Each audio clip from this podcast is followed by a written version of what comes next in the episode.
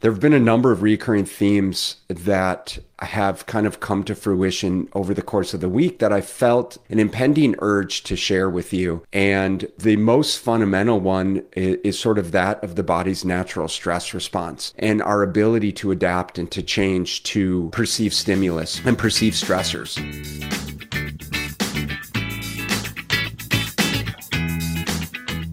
Welcome to the show where we help you make smart nutrition simple. If you want proven nutrition strategies to help you build a better body and create the energy to show up for your family without overly restrictive and unrealistic dieting, then you're in the right place. Make sure to subscribe and enjoy this episode. I was interviewing Dr. Mike T. Nelson, a PhD researcher and nutrition and, and, and, fitness coach, and very well respected person in the industry. And one of the things he studied extensively is the physiology of human metabolism, the, the metabolic adaptation response, and um, what he calls metabolic flexibility. And it's the very idea that our body has this unique ability to shift based on the stimulus, right? So, for example, for metabolic flexibility, the idea if we push the metabolism too hard one way, it's going to push back the other way just as aggressively. So if we diet and starve ourselves and overexercise for an extended period of time, just like the biggest loser studies, where the vast majority of these contestants gain all of their weight back over a period of, you know, anywhere from one to six years. Um, not only do they gain their weight back, but they're they're left with some compounded sort of metabolic compensatory mechanisms of a downregulation and what we call leptin um, a, a hunger signaling molecule and basically a reduction in their metabolic output.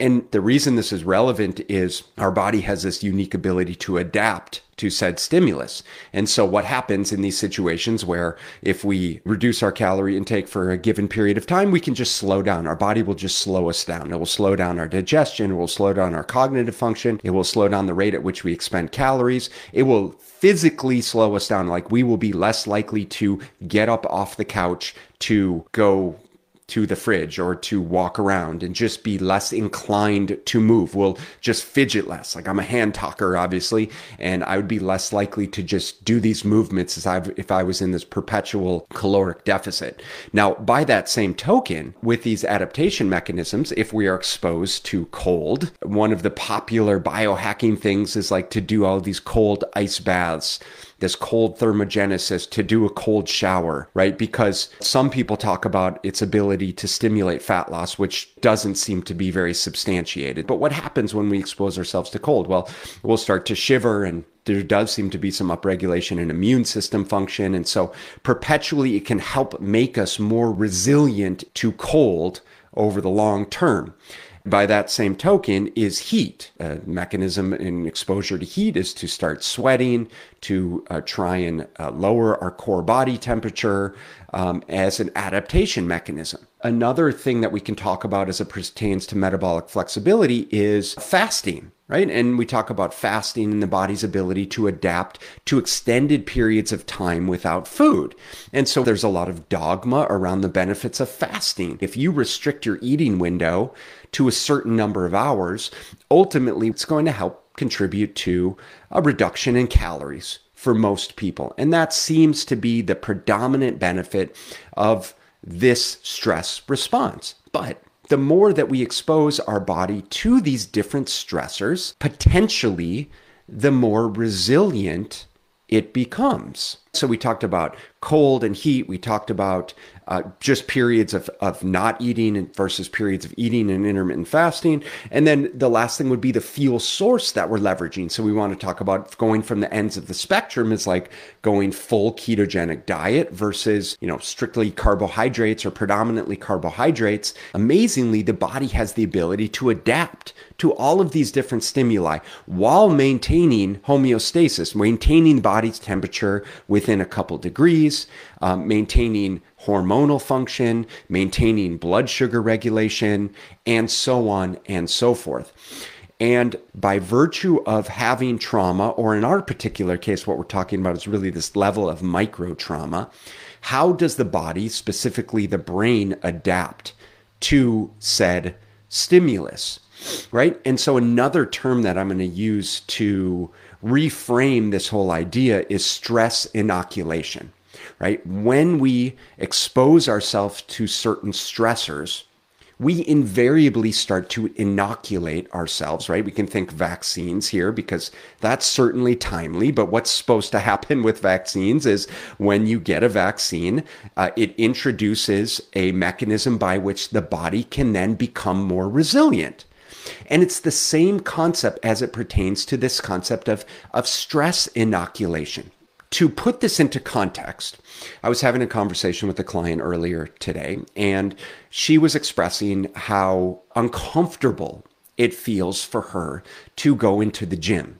Right? It's just been one of those limiting factors for her. It's been one of the things that's been keeping her, frankly, from making progress in her journey, so to speak, uh, because she can't seem to get over the fact that she's terribly uncomfortable just going into a gym. She's never been one to really work out very much. Um, she's uncomfortable exposing herself to the machines. She's uncomfortable just pushing herself to the level of intensity that, frankly, is required to get muscle adaptations. And this is the very thing that you need to expose yourself to in order to drive the response that your body needs. Simply understanding that by virtue of us putting ourselves in these situations that feel terribly uncomfortable, we are inoculating ourselves to said stressor. For so many of us, public speaking is a huge stressor, understandably so right? Going to the gym is a huge stressor. Exercising in some capacity is a huge stressor. Going to a social event and not drinking can be a huge perceived stressor. And so the conversation for so many clients, especially in the realm of, of alcohol intake, has been around how do we put ourselves in more of these situations that feel so uncomfortable so that we can expose ourselves to the stress, realize that we're all the better for it, which invariably helps create these, these kind of neural connections and build this level of resilience around that particular stressor. And so, what is it that you can do in your life starting today that has been potentially holding you back, that makes you feel terribly uncomfortable, but that you know by virtue of you exposing yourself to that stressor more and more and more frequently will help you grow, will help you build, will help you uh, change, will help you start to become the person that you say you want to be. A good analogy would be just like building a muscle right? You don't walk into the gym and automatically get huge, but you have to have many, many, many repeated exposures so that every single time you're creating a little bit of damage, a little bit of trauma, so that the body can heal and adapt. And then you do it again and then you do it again.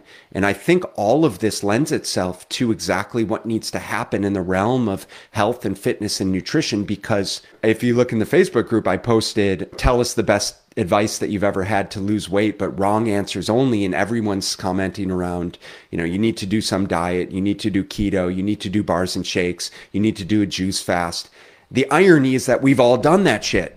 Like we've all done it.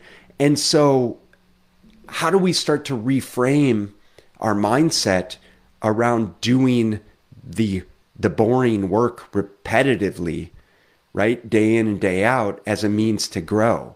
And understanding that along the way there's going to be plenty of bumps in the road, plenty of hurdles to overcome, but that's just part of the process.